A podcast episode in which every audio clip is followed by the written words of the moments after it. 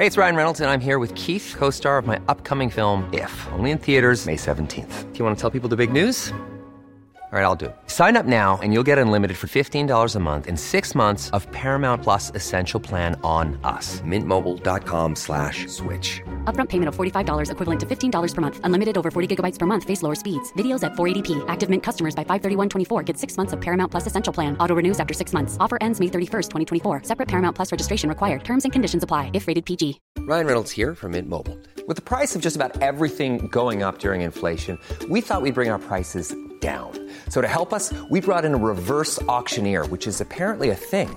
Mint Mobile unlimited premium wireless. Ready to get 30, 30, bit to get 30, bit to get 20, 20, 20, bit to get 20, 20, bit to get 15, 15, 15, 15 just 15 bucks a month. So, Give it a try at mintmobile.com slash switch. $45 upfront for three months plus taxes and fees. Promo rate for new customers for limited time. Unlimited more than 40 gigabytes per month. Slows. Full terms at mintmobile.com.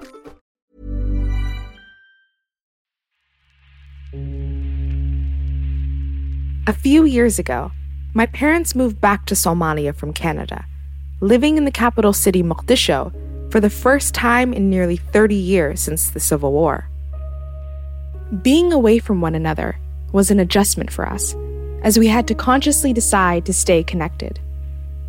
But to be honest, keeping in touch was something my parents already knew how to do. If the war taught them anything, it's how to love from a distance, how to care from afar for loved ones scattered across continents.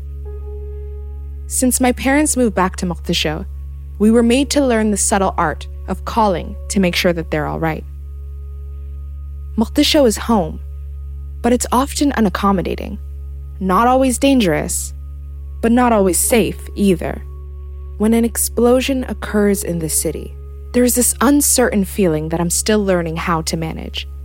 As a family, we've had a few close calls, times when we were wavering on the edge of tragedy, and it's made me a worrier. Worry is all consuming because it requires both of your hands. When it comes, it's all that you can carry. Nuruddin learned this uncertainty when he left Somalia decades ago to study abroad. As the Somali civil war erupted in his absence, his way of communicating with loved ones back home suddenly dissolved. It is the biggest gift that you could get because it's the whole family talking to you, keeping you company. And it used to be very emotional.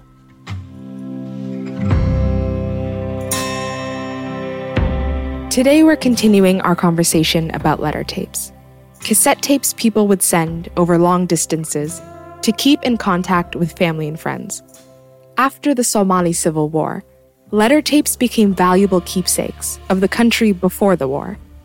In our last episode with Nadifa Mohamed, we delved into what it meant to find letter tapes, but we didn't explore what it meant to actually create these tapes or to preserve them in exile.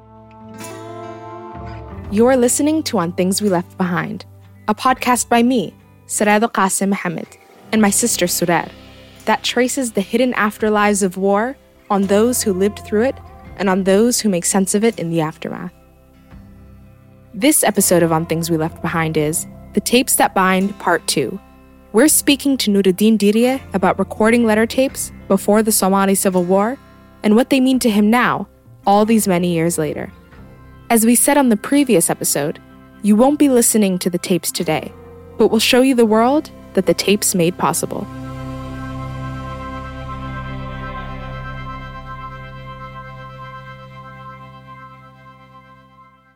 Nuruddin Diriye left Somalia before the civil war in 1991, but his memories of his youth in Mogadishu, the country's capital, are crystal clear. As a young person growing up, I remember how Somalia was very peaceful, how Mogadishu was very uh, delightful, how we could walk down the beach at 2 a.m., 3 a.m. without fear of anything. I remember how the country was full of energy. You'd be surprised how attached you can get to minute details, how trivial things become vivid memories when they vanish. But it's the quiet moments, the daily, mundane practices that remain intact. I remember uh, every morning going to school being energized by the national student song.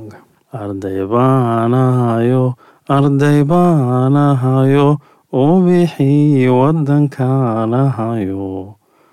Waxaanu ordayaa oo ordayaa dugsiyada u aadaa.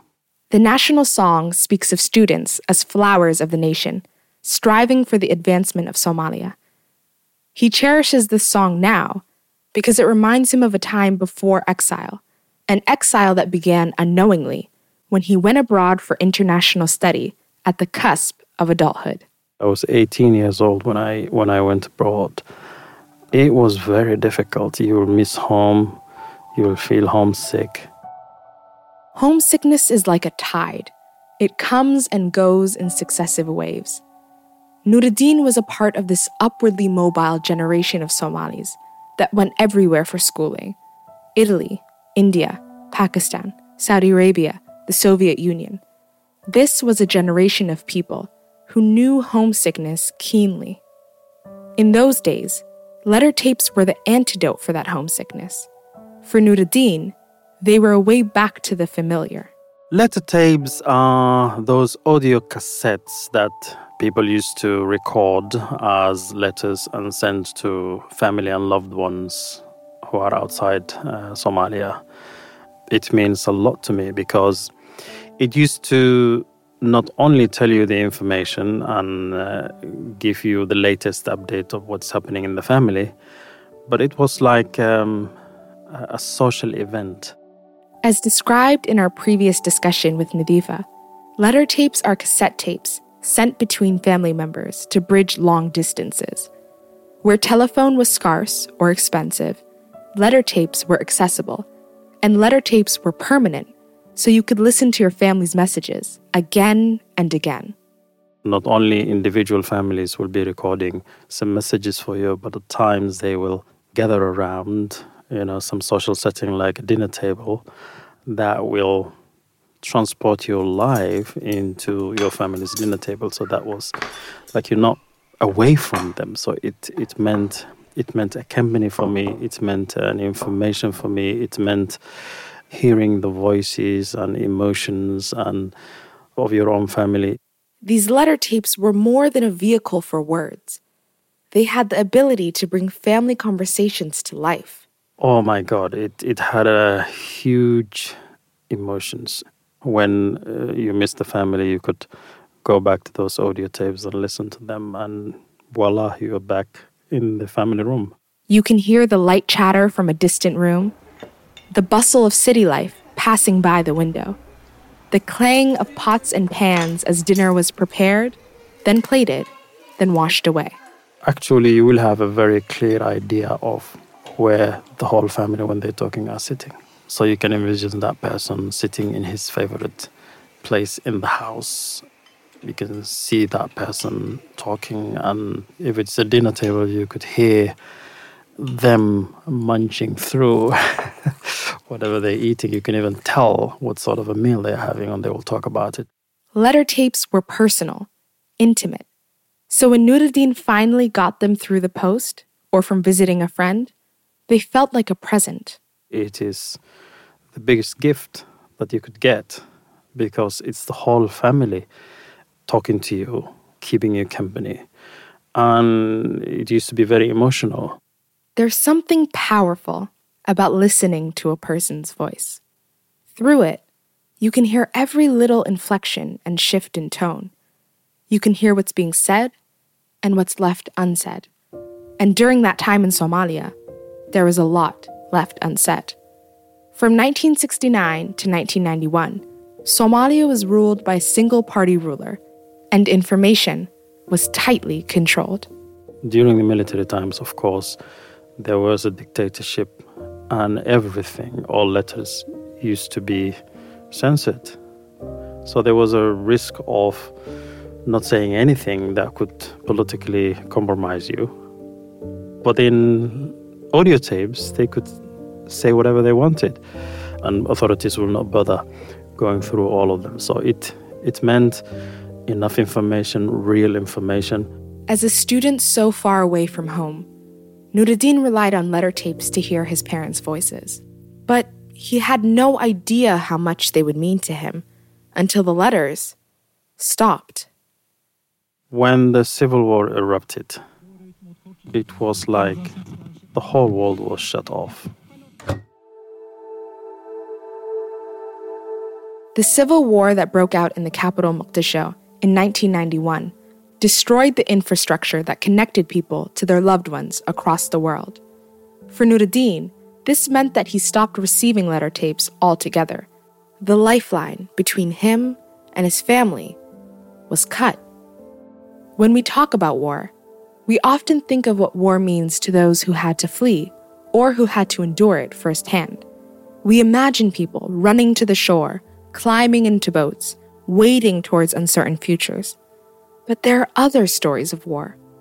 For people like Nuruddin, who were abroad when the violence broke out, his war story was about looking from the outside in, a very unique kind of helplessness. Nuruddin searched for information, but there was little to be found. Sometimes, what's worse than having no information at all is having wrong information.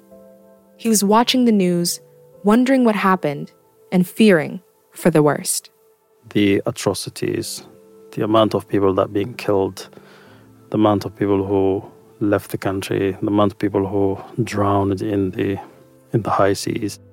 Rumors and half truths prosper when people are desperate for something to hold on to, desperate to know whether they should mourn or keep on hoping. In times like this, your imagination is absolutely your worst enemy. All those information that you're getting from Somalia but not receiving a single information from your family. You don't know whether they are part of that statistics. You don't know whether they're alive. You don't know where they are. The information from his classmates wasn't helping.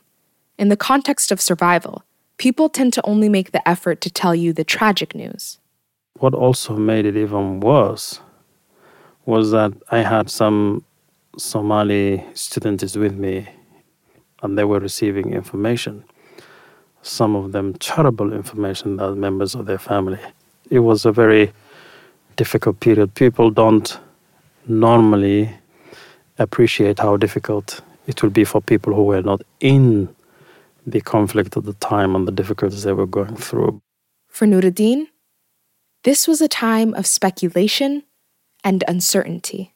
Your worry and anxiety levels will, will quadruple because you will run through all possible war scenarios through your mind, saying that, is that what possibly happened to them? I can tell you it was pure, pure agony. When the world seems to be cut off from you, there's a helplessness to being removed from war. For Nuruddin, the time without contact lasted two years. 104 weeks to imagine the worst and hope for the best. There was a partition between Nuruddin and the world he once knew. The distance, although it always existed, became real for the first time, and every week that passed in this silence grew more and more agonizing. As slowly as those months went by, it might as well have been a lifetime. There was this irreducible fact. He was here, and they were there. For the first time in his life, but certainly not the last, Nuruddin was in exile. The letter that broke Nuruddin's solitude arrived six months after it had first been dispatched. It passed through many hands before it reached Nuruddin. And, and I remember the first time that I've, I've reconnected with my family. I got a, a letter from my father through the Red Cross to tell me about what happened and where the rest of my family are. And that is the time, the first time, uh, I found out anything about what happened to my family. A lot of them left the country. They were in different places. My father was in one place, my mother was in another. My brothers and sisters were all in all corners of the neighboring countries. While that single letter ended Nuruddin's solitude, the mark of that uncertain time remains. While others experienced war as a loud explosion and the crack of gunfire, Nuruddin's war was completely silent, a deeply corrupted silence. It's been many years since Nuruddin used to exchange letter tapes with his family. He's since digitized them for safekeeping and returns to them from time to time. During those two years of silence, the Somalia of his youth had fallen apart. So now, the letter tapes take him back to that time. All those memories comes back when you listen to this piece of history from that period. You will transport yourself back into where you were yourself when you receive these letters also. And of course, it will mean something different to you now. Nuruddin's letter tapes are now the precious few remnants of a place undone. They capture a family as it was before the war and a society before it fell to pieces. It is a f- part of family history. The more I listen to them, the more they they they gain in value. And with the passage of time, family and friends also pass away. Sometimes, the tapes are Nuruddin's only way of hearing the voices of the people who recorded them. And you could still hear the voice of my late father every time that I miss him. I I can go back and listen to him and hear his voices and you know his his his emotions, his his jokes. Nuruddin draws lessons for each phase of his life as he listens to the letter tapes. Now, as a father with children, he learns lessons that eluded him as a university student. He built a whole new relationship with these precious artifacts. Sometimes, in a very curious way, it acts as a, as a training for you as a parent. When you listen to those tapes, it's not only the content within the tape that you will you, you will remember or bring to your to your memory. The whole memory and the experience and the relationship you have with your father comes alive suddenly. For Nuruddin, letter tapes have become family heirlooms and national archives. There's something tangible that he can give down to his children to help them understand the past. Children of this age, they don't see this to be valuable and they think it's a very ancient piece of, of history which doesn't relate to them. But I'm sure as they grow up, they will appreciate this as a family history as well. Like the letter tapes that Nuruddin possesses, Nuruddin's memory is a wealth of information. He left Somalia before the civil war and has now returned. For him, memory is critical to reconstruction. It's only through the remembrance of histories of pain and progress that we can design a better future for ourselves. But it is part of a beautiful journey of your life that you've gone through, a very intense, maybe, journey of your life you've gone through that you, you will remember. Memory will motivate you. It tells you that it's possible. You know, memory tells you what is what is possible.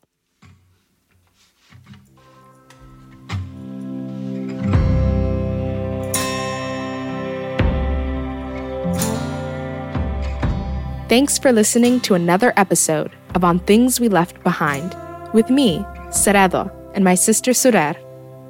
This series was produced by Lucy Hunt for Listen Entertainment and is the winner of the Launch Pod 2019 competition with Listen Entertainment and ACAST. On the next episode, The Parts We Don't Share, we're speaking to Alice Musabende about making sense of your story to yourself and to the world. The first sort of consequence of this telling of the story is that you're relieving it as you say it, you know. And so you have to deal with the aftermath of that story.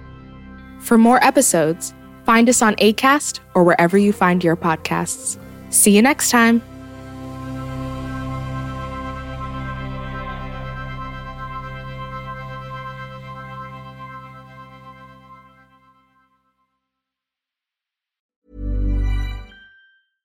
Ever catch yourself eating the same flavorless dinner three days in a row?